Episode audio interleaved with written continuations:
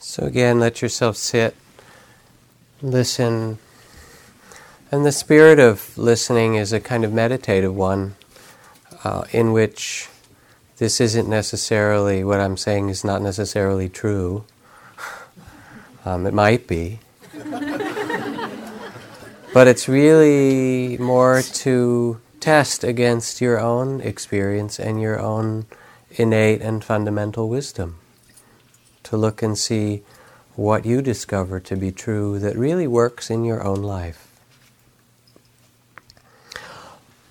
Over the course of this winter on Monday night, uh, since the beginning of the year, we've been working with a series of fundamental teachings called the Eightfold Path. The Buddha's instructions from the very first day of his teaching on how one can live a life of liberation or awakening, of a freedom of the heart.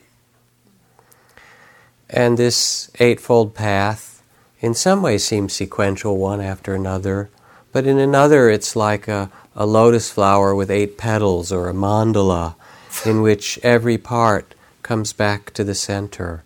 And in the center is that possibility of the freedom of the heart, here and now, wherever we are. Wise understanding, wise intention, wise speech, wise action, wise livelihood, all of them are both vehicles to free the heart and their expressions of our understanding in this world. Now, this week, then, we get to the next step, the sixth of the Eightfold Path, which is called right effort or a wise effort. And how to make wise effort is a key to spiritual life wise effort or right effort, energy, most fundamentally is the effort to pay attention, the effort to be present and awake and see what is true in front of us. All the kinds of efforts we can make, the most fundamental wise effort in spiritual life is to be where we are and see it clearly to be conscious or mindful. From the Buddha, master your senses, what you taste and smell, what you see and hear. In all things, be a master of what you do and say and think. Be free. Are you quiet? Quiet your body, quiet your mind and by your own efforts, waken yourself, know yourself, and live joyfully. Follow the truth of the way, reflect on it, make it your own, live it. It will always sustain you. In a certain way, the teaching of right effort or wise effort is a reminder of our nobility. It is a kind of reminder of the human inspiration of spirit, not just to get through our life, but to honor it, to respect it, to be present for it, to delight in it as well. I mean, yes, we have to be present for the sorrows of life, but also if you look at figures that we commonly admire, like the Dalai Lama or my own teacher Ajahn Chah, they have wonderful senses of innocence and humor and joy and presence and delight like a child, as well as deep compassion and wisdom. Don Juan, in his teachings to Carlos Castaneda, said, There are some people who are very careful about the nature of their acts. Their happiness is to act with the full knowledge that they don't have time. Therefore, their acts have a peculiar power. Acts have power, especially when the person acting knows that those acts are their last battle. There's a strange, consuming happiness in acting with the full knowledge that whatever one is doing may very well be one's last act on earth. Only as a warrior, as a spiritual warrior, he goes on, can one withstand the path of knowledge.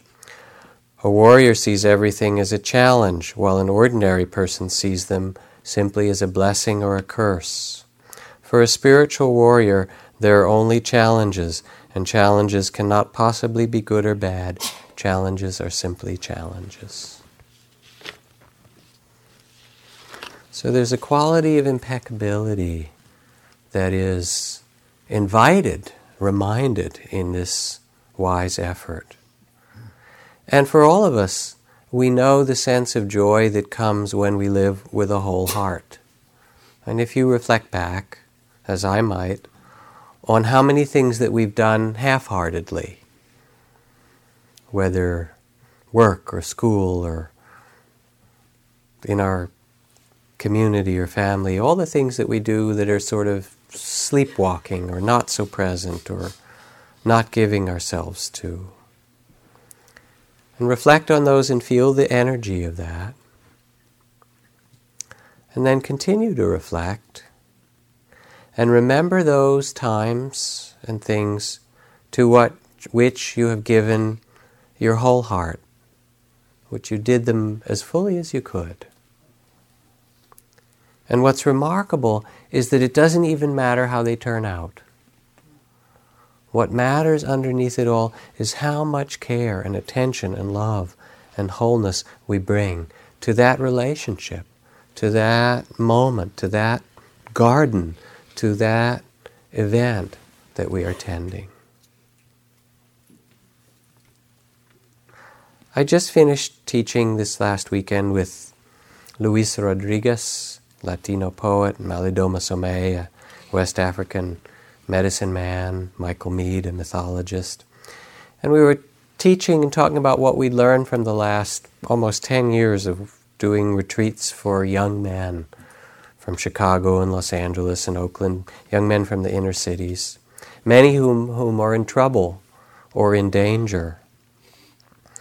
And they're in trouble or in danger. Sometimes they seek out danger because of the usual things of being abandoned or poverty or maybe being tested in the wrong way, you know, like standardized test, mm-hmm. as if we're supposed to have standardized people and standardized children.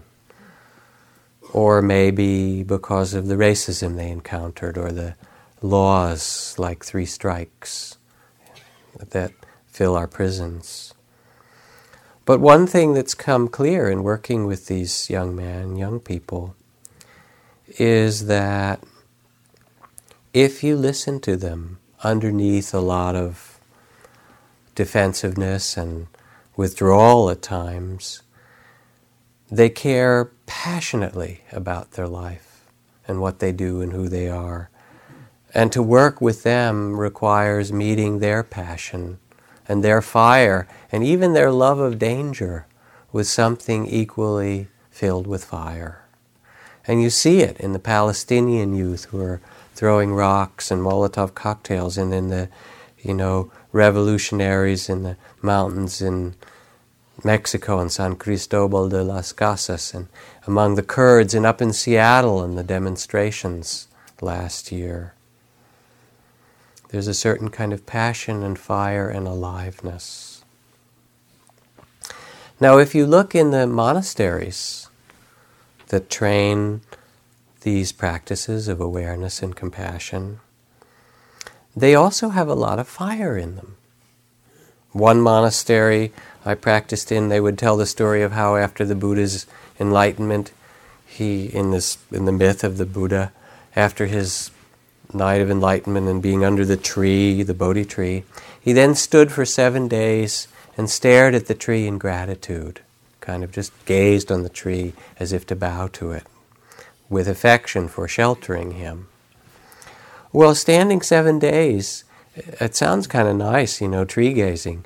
That's okay for the first hour or two.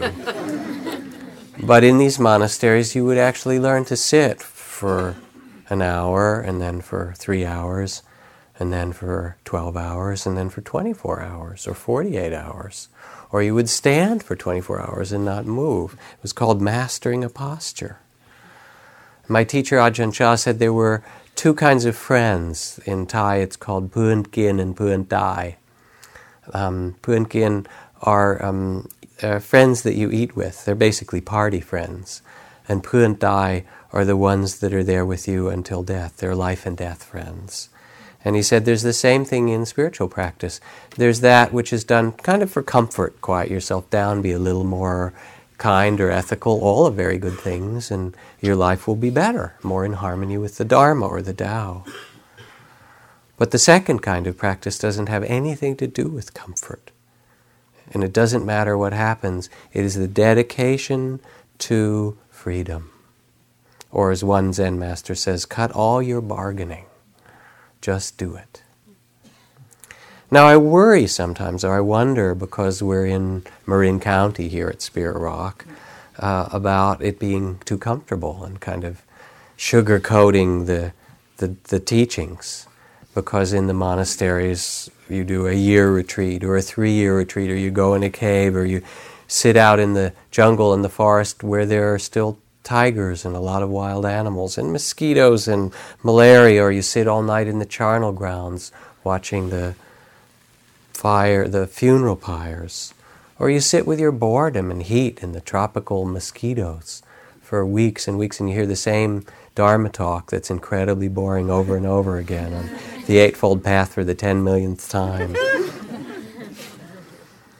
and in it, somehow, it awakens a steadiness and a fearlessness and a courage and a centeredness on the earth and certainly the two month retreat that we teach, sitting and walking in silence for two months, begins to offer some of those practices. But I guess the question for us is what would allow us to practice in a way that is truly wholehearted? To be reminded that we have a courage and a love of courage. O nobly born, O you who are the sons and daughters of the Buddha Remember that no matter what circumstances you're in sorrow and betrayal and loss and praise and blame and anger and all those things it is possible to awaken. And right effort or wise effort is that willingness to take the circumstances of our life and bring to them the spirit of attention and compassion. This too. And in the Tibetan tradition, you pray for suffering. May I be granted appropriate sufferings, enough sufferings, so that I can truly develop patience and love and compassion and, and truly develop a wise heart. Imagine asking for it. It's not our usual prayers. So, how to do this? There is in the ground of wise effort or right effort the need for acknowledging the suffering of this human realm and its impermanence, that circumstances are always changing and they are not in our control. The eight worldly winds, praise and blame, gain and loss, fame and disrepute, pleasure and pain, are changing all the time. This is the truth. To reflect deeply on it. And also, for wise effort, it said, to remember our own death the brevity of life, like Don Juan suggests.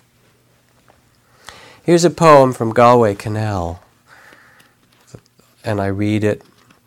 I think about it. I was talking to my daughter the other day, um, and something came up in the conversation. Someone had died, um, and she. So we were talking about death and the end of life, and I said, "You know, I remember when you were really little." you were just two years old, and the first time I had to tell you about death. And it was actually quite scary, I said to her, because you were in your, in your bedroom where you had this little bed. By the window, there was this great big moth that had died, and it was dried on the kind of at the bottom on the, on the windowsill. And you saw it, and you wanted to pick it up, and I picked up and I showed it to you, and you wanted it to fly. And in that moment, I realized that no one had ever told you that things die. And it was a real moment for me. And finally I said, Well, you know what happened? This died. It had a life for a time, and everything does. And then the form that it takes and the life that it lives ends. And you looked at me and you smiled and said, Oh, you weren't, you weren't disturbed about it at all. I said, Actually, it was all right for you. But I think that's because when you're that little, you might say that they don't understand. But actually, I think it's that you live in a world that's beyond birth and death, that you're still connected to that sacred time, that timeless reality. This is Galway Kinnell facing death with his daughter. I've heard you tell the sun, don't go down. I've stood by as you told the flower, don't grow old, don't die. Little Maud, I would blow the flame out of your silver cup. I would suck the dirt from your fingernail. I would brush your sprouting hair of the dying light. I would scrape the rust off your ivory bones. I would help death escape through the little ribs of your body. I would alchemize the ashes of your cradle back into wood. I would let nothing of you go ever. Until washerwomen feel the clothes fall asleep in their hands, and hens scratch their spells across hatchet blades, and rats walk away from the cultures of the plague, and iron twist weapons toward the true north and grease refuses to slide in the machinery of progress, and men feel as free on earth as fleas on the body of men. And lovers no longer whisper to the ones beside them in the dark, O oh, you who will no longer be. And yet perhaps this is the reason you cry. This is the nightmare you wake crying from. Being forever in the pre trembling of a house that falls. Being forever in the pre trembling of a house that falls.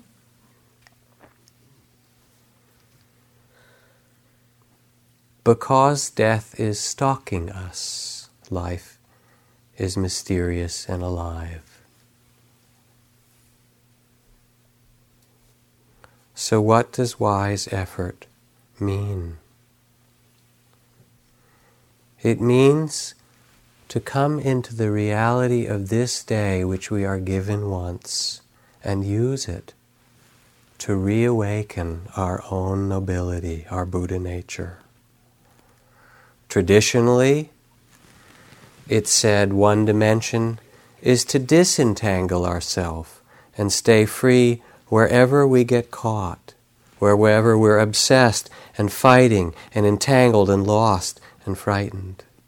That is the place to make the effort to release, to let go. Again, the Buddha says, I know of no other thing, my friends, that brings as much suffering as an untrained mind. My friends, I know of no other thing that brings as much happiness as a cultivated and developed mind. Or again, another passage.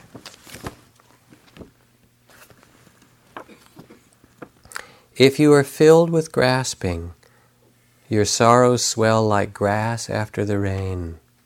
Like a monkey in the forest, you jump from tree to tree. But if you learn to release your grasping, your sorrows will fall from you like drops of water from a lotus flower, and you will rest free. Disentangling. We are here in the present moment, and experiences come sights and sounds and tastes and smells all the time, touching our senses. And here we are sitting and breathing. It's possible to meet those experiences and get lost in them and entangled and fight and struggle and need, you know. It's also possible to bow to them, to see them as they are and touch them with compassion and release that in any moment to be free. I was reading the account of a Vietnam veteran who every year in a certain month would go out. He was he was put in prison a couple of times, would go out in this particular month and rob a store. and he was living on the edge, you know, anyway, sometimes homeless. And finally, it dawned on the people that were trying to work with him and help him to get the story. And the story was that that particular month, that day in March, was the day when he had gone out with his platoon, and everybody but himself and one other man had been killed. And every year that day would come. He didn't even use a real gun, he used a play gun, but he got a gun and he went and he had to reenact it because he didn't know how to let it go, that trauma. And yet, one of the great gifts of our humanity is to learn that it is possible to let go, that it is possible to heal, that it is possible through attention and compassion to touch those patterns that we've been caught in so long and let them go. That's the first strong teaching of wise effort to disentangle ourselves and stay free. The opposite side, the Buddha says. Well, here's a little line from Hafiz. He says, Dear ones, it is the time to end the mental lawsuits that clog your brain. Let go, he says. Dear ones, it is time to end the mental lawsuits that clog your brain. The opposite side that the Buddha speaks of one is the effort to disentangle ourselves from greed and fear and obsession and entanglement. The opposite is that of nourishment, to nourish presence, to nourish equanimity, to nourish ease and loving kindness, and beauty and joy in the heart. To do that which brings those alive in our life. Again from the Dhammapada. The Fletcher channels water to his, the farmer channels water to his land. The Fletcher whittles his arrows. The carpenter turns his wood. And the wise direct their minds. There is a, a training or a remembering or a directing to live our life and attend to each moment as if we were planting seeds in a garden. To nourish in this moment, no matter what the circumstances, clarity, kindness, freedom, respect. And sometimes we do it from the inside, we remember it. And sometimes we do it by the outer circumstances by putting us in a circumstance where we're called upon to love, to be present for another, to be noble in ways that we may not even be sure we can do. The Dalai Lama puts it this way he says, The moment you think of the well being of others, your mind widens. That is to say, concern for others is not just the result of freeing oneself from self centeredness and so forth, but it is also a means to do so. The moment you think of the benefit and the blessings that can come to others around you, your mind broadens and widens as we see our, free ourselves from the patterns of fear and grasping and clinging that keep us from our true state. Out of that experience arises a natural compassion. The small sense of self dissolves, and you see the interconnectedness of beings. You're less preoccupied with your own problems and therefore much more connected with the blessings and the needs of all together. To disentangle ourselves and release, to nourish and plant seeds of that which is beneficial. Certain texts emphasize this kind of effort. What is wise effort? The effort to avoid, the effort to overcome, the effort to develop, and the effort to maintain, says the Buddha. The effort to avoid herein the practitioner rouses their energy to avoid the arising of unskillful things that have not yet arisen. And possessed of the noble direction of the senses, they inwardly experience instead a feeling of freedom and joy into which these entanglements cannot enter or stick the practitioner rouses their will to overcome those unskillful things that have already arisen in them. They do not remain in the energy of greed, of hatred, of clinging, of delusion, but abandon, release, dispel them. And what is the effort to develop? Herein, the practitioner cultivates and nourishes through their energy those wholesome things that have not yet arisen, and makes the effort to plant the seeds, rouses their energy for that which is beautiful to grow in them. And the effort to maintain is to maintain those things that have arisen and let them blossom into full per- perfection and maturity.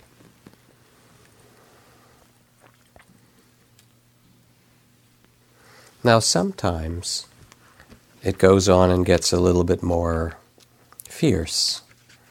What's the word from the Buddha? Truly, for a disciple who is possessed with the faith on this path that awakening is possible and has penetrated the teachings, it is fit to think Though the skin and bones wither away and the flesh and blood of this body dry up, I shall not give up my efforts to attain that liberation of heart that is possible for human beings. This is called right effort. I don't usually read that. It doesn't seem to fit our culture here in the Bay Area so well. Ramana Maharshi said of enlightenment, those who succeed do so only with proper effort. And there's a kind of danger, the reason that I don't read it. And that is that wise effort needs to be balanced in the culture in which we live, that is a culture of ambition and striving and self judgment. The danger being that we can and do easily make things worse, tie knots in ourselves, increase our struggle, reinforce our unworthiness repeat our trauma by trying to be somebody that we're not through the misuse of effort. So, wise effort also needs to be balanced. And almost everyone knows the parable of the lute, where the Buddha is sitting there in the cool forest with Sona. And Sona, his disciple, is thinking, I am filled with energy, yet my heart is not yet free and goes to speak to the Buddha and says, Can you assist me? And the Buddha said, Tell me, Sona, were you not a player of the lute, skilled in playing music? Yes, I was, sir. And tell me, when the strings of the lute were too taut, was the lute tuneful and easily played? It was not. And when the strings were too loose of your lute, was it then tuneful or easily playable? Again, it was not, sir. But then, when the strings of your lute were tuned neither too tight nor too loose, but to the perfect pitch on that day, then did your lute not have a wondrous sound that was easily playable and pleasing to the ears and the hearts of those around. Indeed, it was, and so that was the instruction he was given in meditation. We need to be wise about wise effort. And what it asks of us in some way, yes, is an impeccability, a courage, a willingness to take the difficulties of life and make them into the place of compassion and wakefulness. But it also requires constancy, a steadiness, and a kindness or mercy, because awakening doesn't come by wrenching the heart open.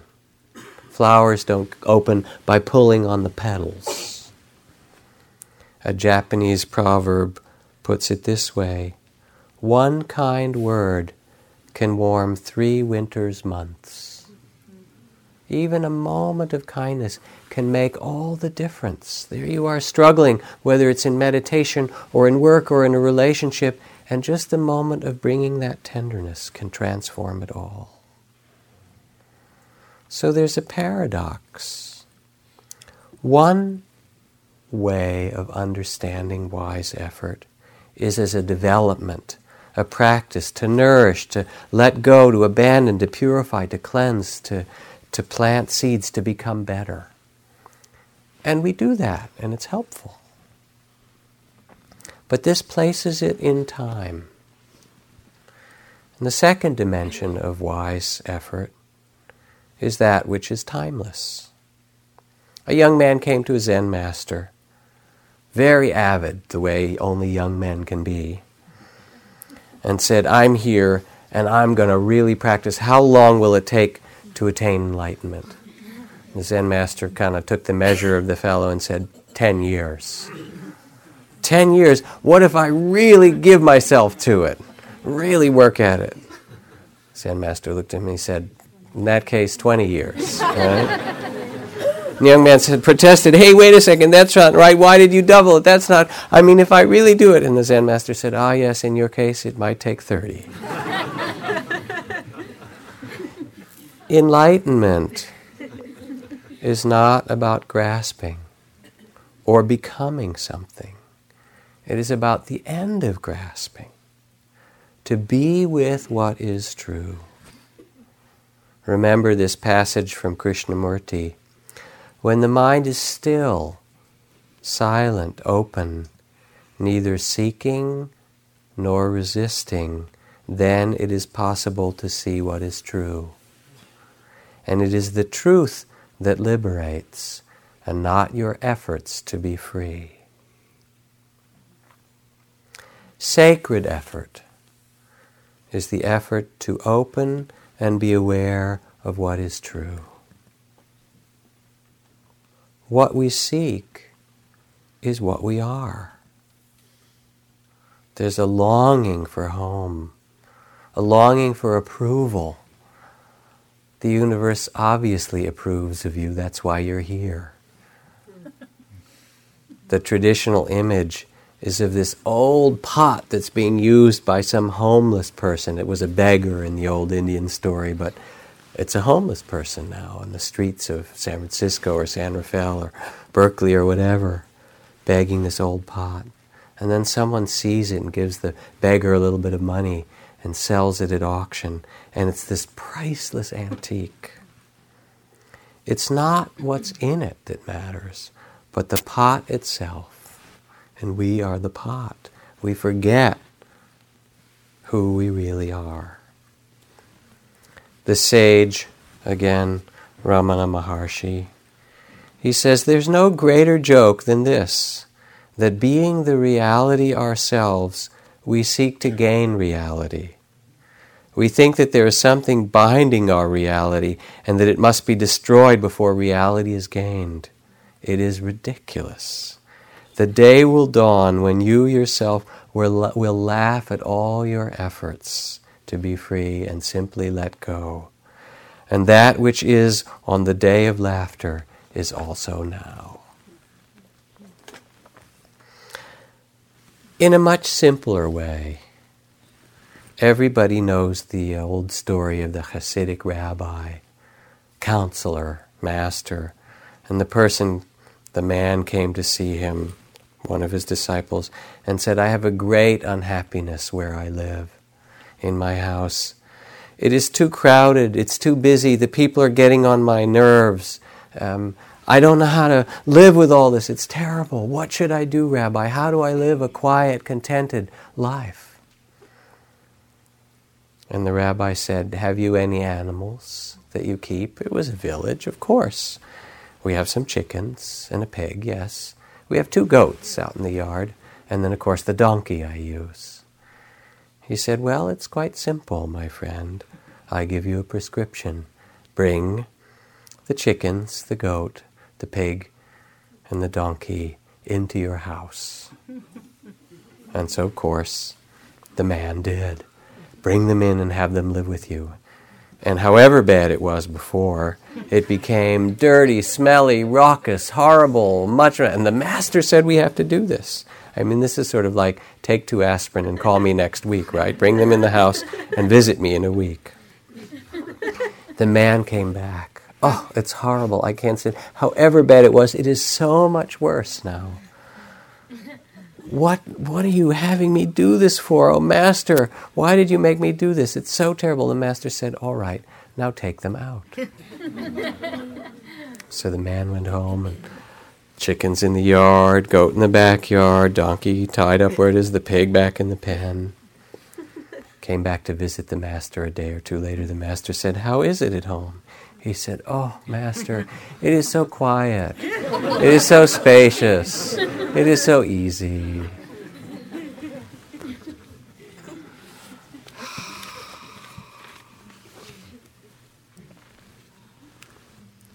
We go around looking for something that we don't have and not wanting to be with what we have. My teacher Nisargadatta used to shake his head. He said all the time, You are wanting what you don't have and not wanting what you have. If you wish to be enlightened, it's so simple, just reverse it. Why not want what you have and not want what you don't have? You could be free. There is a simplicity and a balance in this wise effort. Not straining, not retreating from the world, being with just this much was my teacher's phrase, Ajahn Chah. Just this much, this moment as it is, the suffering of this moment, to awaken to it, to bow to it, to give it its respect. The joy of this moment, the beauty of this moment, to bow to it, to give it its respect, to honor it, to be with things as they are. So simple. The Gettysburg Address, 226 words. The 23rd Psalm, 118 words. The Sutra of the Buddhas on the nature of selflessness, which was given, and a thousand people sitting around him became enlightened. 86 words the U.S. government Department of Agriculture pricing directives for broccoli. 16,539 words.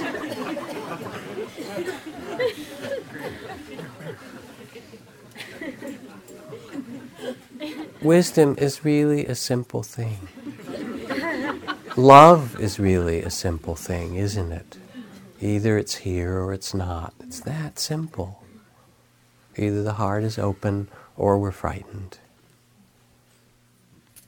There is a simplicity and balance in wise effort, not by strain, nor by retreating from the world, but taking the seat in the center of all things. As the Buddha, O nobly born, you who are the sons and daughters of the Buddhas of good families, remember who you are moment by moment. And then from this simplicity we respond. In the spring we plant seeds, in the fall we harvest. When there are people who are hungry, we try to feed them. And when there's injustice, we do our best to help. Notice, if you will, in your own work, with your boss, or your employees or with money. Notice in your family, with your parents or your children, in your love relationship. Notice in your meditation with your own breath or body or mind. Pay attention. When is it too tight? When are you really struggling? Too ambitious, entangled, caught up, too much judgment. It's pretty clear. It doesn't take but a moment to notice that. And notice in your work or family or love relationship or money or meditation when it's too loose. When you give up. When you're without dedication, depressed, doubtful. Just notice that. and take a breath and then come back to that center because we know inside this ground of nobility. Unclench the heart, steady yourself. Be present for things as they are. And then your activity becomes an expression of your awakening. It becomes a vehicle for the Tao. And we all know this sometimes, you know it. I mean, you hear about it as the, the perfect game that some tennis player or basketball player describes. But you all know it, the perfect piece of music where the music just became the players and the players the music. We all know it. It's so simple. From the Tao Te Ching.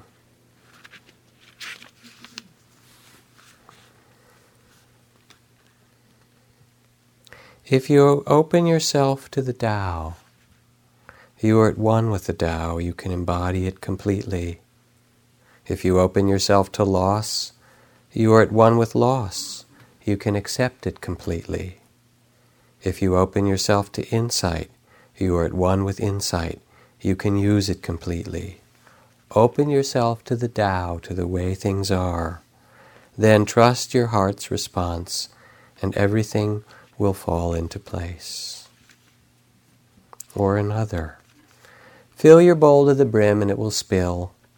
Keep sharpening your knife and it will blunt. Chase after money and security and your heart will never unclench. Care about people's approval and you will be in their power. Do your work, then step back, the true path to serenity when you are content to be simply yourself and don't compare or compete, everyone will respect you and the Tao fulfills itself. There's something kind of mysterious about this effort or energy in spiritual practice. Yes, there's a part of dedication, purifying, abandoning things that are harmful, nourishing things that are good, changing and serving. But there's another part in which it really does it itself. All we have to do is love and be present. The bee gathers nectar and perfume from the flower without marring its beauty, says the Buddha. So the wise one learns to wander through this world, bringing harm to none and blessing to all.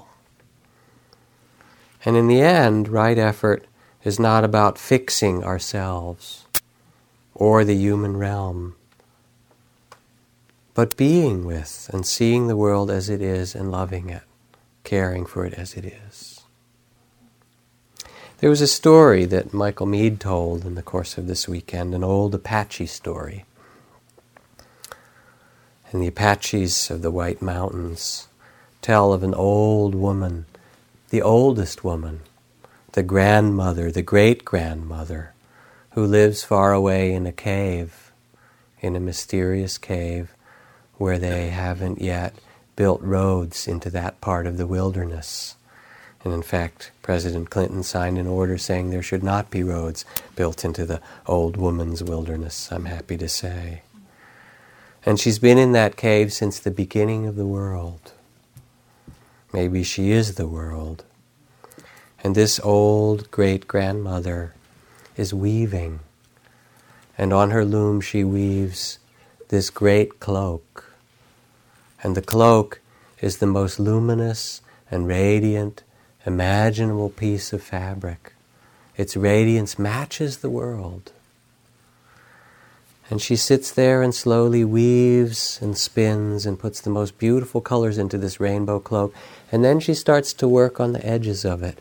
And into the fringes, she ties eagle feathers and porcupine quills, fresh branches from the willow trees, and weaves them in. But every once in a while she has to get up from her loom, this old woman who weaves the world. and go over and stir her big pot. You know, the great grandmothers also have the pot that cooks everything that's nourishing in the world. And so she has to stir the pot that brings nourishment to the world.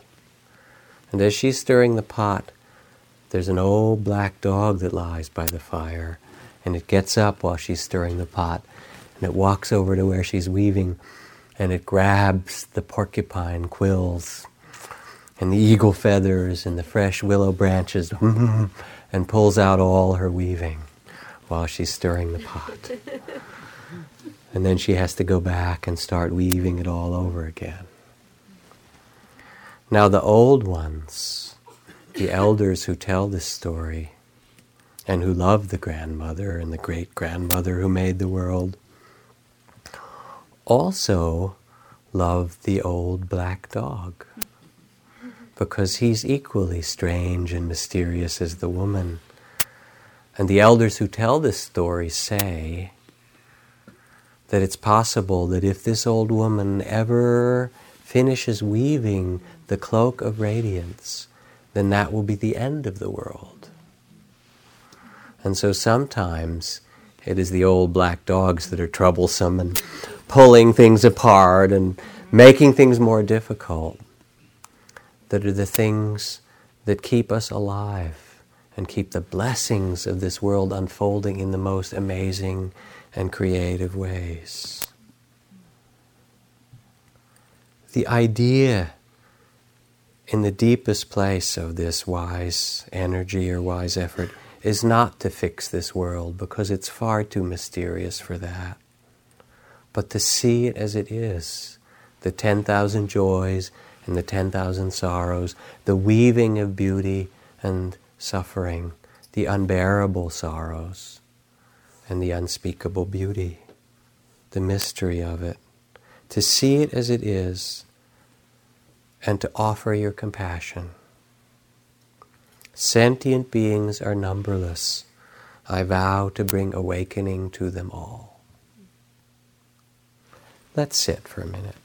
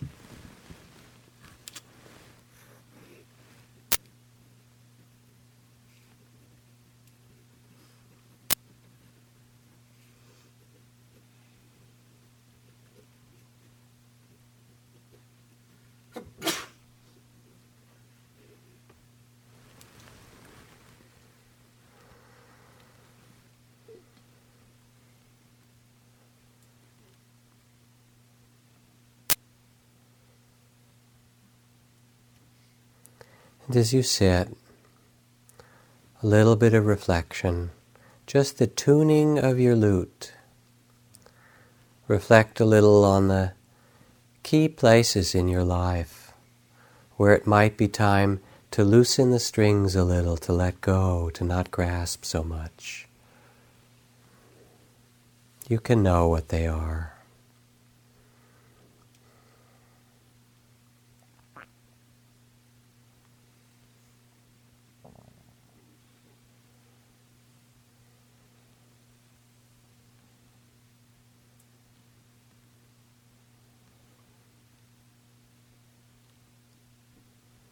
Then let yourself reflect and remember those places where your lute is too loose and you need dedication, impeccability, more care, more alive energy.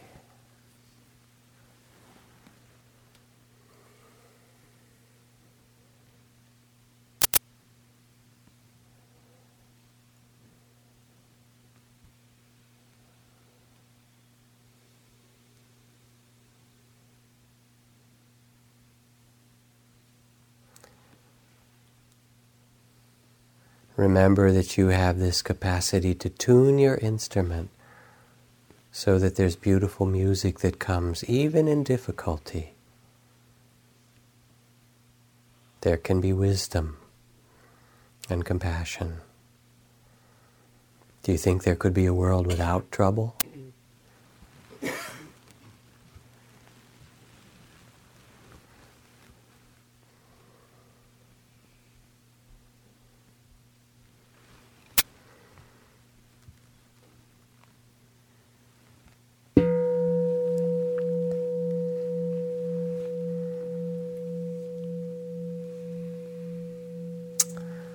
So, just one or two very brief announcements and a little chant, and we'll go into the night. Again, a reminder to let people know, because we didn't have it in our main newsletter, that Ram Dass will be teaching here on uh, Sunday night. Um, also, I want to thank you for your support, your donations, your care, your volunteering. Um, the money that you offer helps keep Spirit Rock open and available, all of its programs, and it also allows me to continue to teach, so I'm very grateful for that. Um, it's still rainy and dark, winter, even snowed today in some places. In the Berkeley Hills, there was snow, it was lovely. Um, so when you leave, be careful, there are even some people who walk here on the road, so take your time, go slowly, pay attention. The little chant we'll do before we go out into the winter evening is this single word namo, which means to bow to. In India, India, when you meet someone and you greet them, you put your hands together and say namaste, which means I honor the divine in you, or I see you, I see who you really are. Um, and the root of that word is this Sanskrit word namo, to honor or pay respects. So we'll chant it together nine times. And as you do, again, with this quality of wise energy, you can bow to whatever is going on just now in you, in your heart and body, in your life, to tend to it with care. Or you can reflect on the things in the world that deserve your respect or your compassion.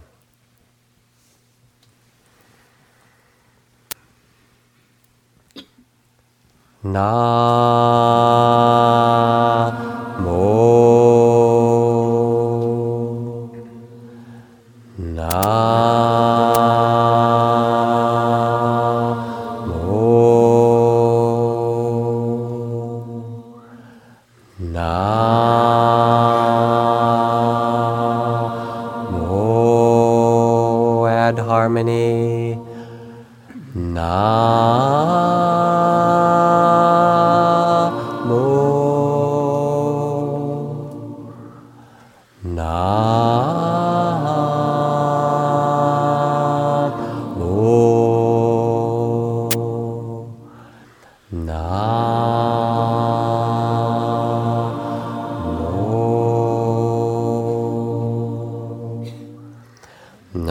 Na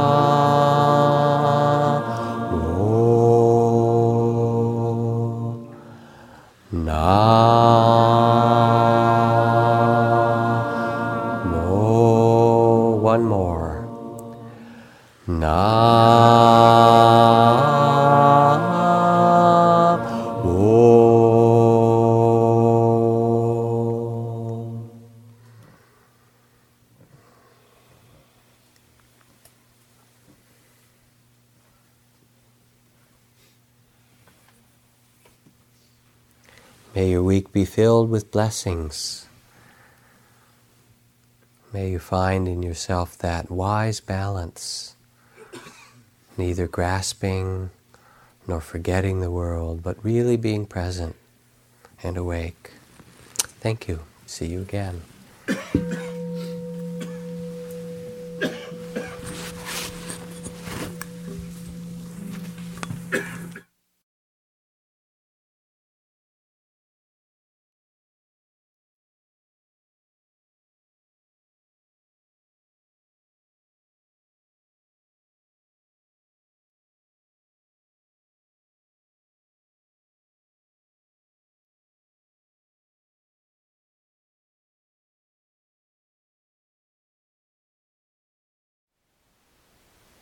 Thank you for listening. To learn how you can support the teachers and Dharma Seed, please visit dharmaseed.org slash donate.